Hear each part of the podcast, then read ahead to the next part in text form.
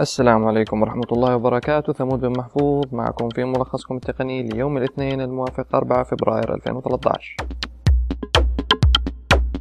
أخبارنا اليوم برضو قصيرة إلى حد ما خلونا نبدأ بالأخبار على طول. آه الاتحاد الأوروبي حيبدأ في مشروع جديد يهدف إلى محاكاة العقل البشري. ميزانية هذا المشروع حوالي 1.6 مليار دولار.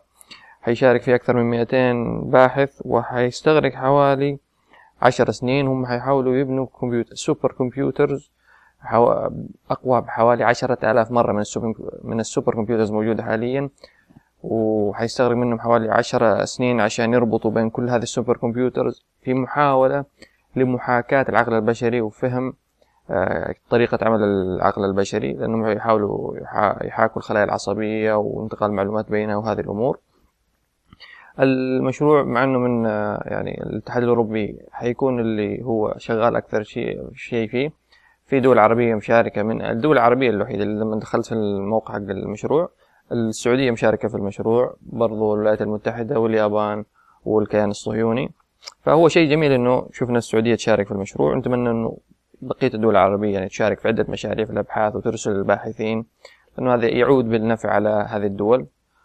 بس برضه في نفس الوقت إنه نخش في منظور ديني شوية إنه عشر سنين واحد فاصل ستة مليار دولار لمحاولة فهم هذا الشيء الصغير اللي داخل جمجمتك فيا سبحان الله.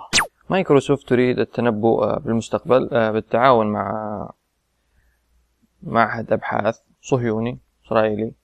مايكروسوفت حتبدأ في يعني تجربة إنه محاولة تحليل آه، العناوين الإخبارية من حوالي 90 مصدر حول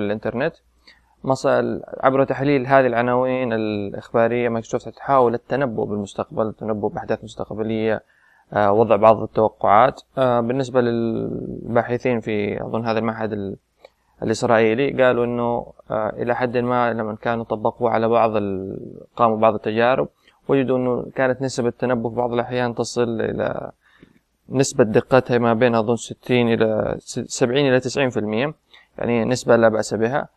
لكن الحين هذه كانت يعني حنقول في تجارب محدودة. مايكروسوفت الآن حتحاول بالتعاون مع هذا المعهد تطبيق على مستوى واسع عبر جمع معلوم أكبر قدر معلومات من عدة مصادر مختلفة ومشاهدة يعني إيش النتائج اللي وصلوا إليها. طبعا التكنولوجيا التكنولوجيا هذه ما حتكون متوفرة يعني أو ما حيوفروها يمكن بشكل تجاري ممكن يوفروها للحكومات لشركات الأبحاث.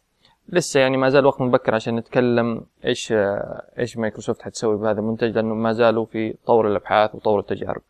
وخبرنا الأخير اللي هو برضه مايكروسوفتي إنه مايكروسوفت بدأت في توفير أجهزة ال Surface Pro في محلاتها في الولايات المتحدة.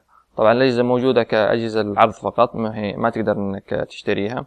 في حالة إنك تبغى تشتريها حتضطر إنك تحجز الجهاز وتيجي تشتريه في تاريخ 9 فبراير اللي هو أظن وقت وقت الإطلاق الرسمي. Surface Pro اللي يختلف عن صفر ساعتين إنه Surface Pro فيه نسخة Windows الكاملة بمعنى إنك تقدر تشتغل على واجهة Windows الجديدة بالإضافة إنك تشغل برامج ال desktop زي مثلا ال Photoshop وال AutoCAD وغيرها. سعره حيبدأ من 900 899 آه، من غير طبعا ال cover type وهذه الحاجات. ويتوفر أظن ما بين 64 جيجا و 128 جيجا hard disk SSD بالنسبة لتاريخ توفر في الدول العربية Surface RT لسه ما هو موجود في الدول العربية ف Surface Pro حتى ممكن يتأخر وصوله هنا. والله أعلم.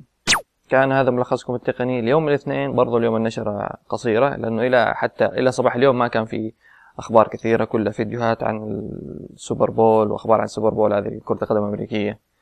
وغير كذا ما كان في أخبار يعني مهمة جدا.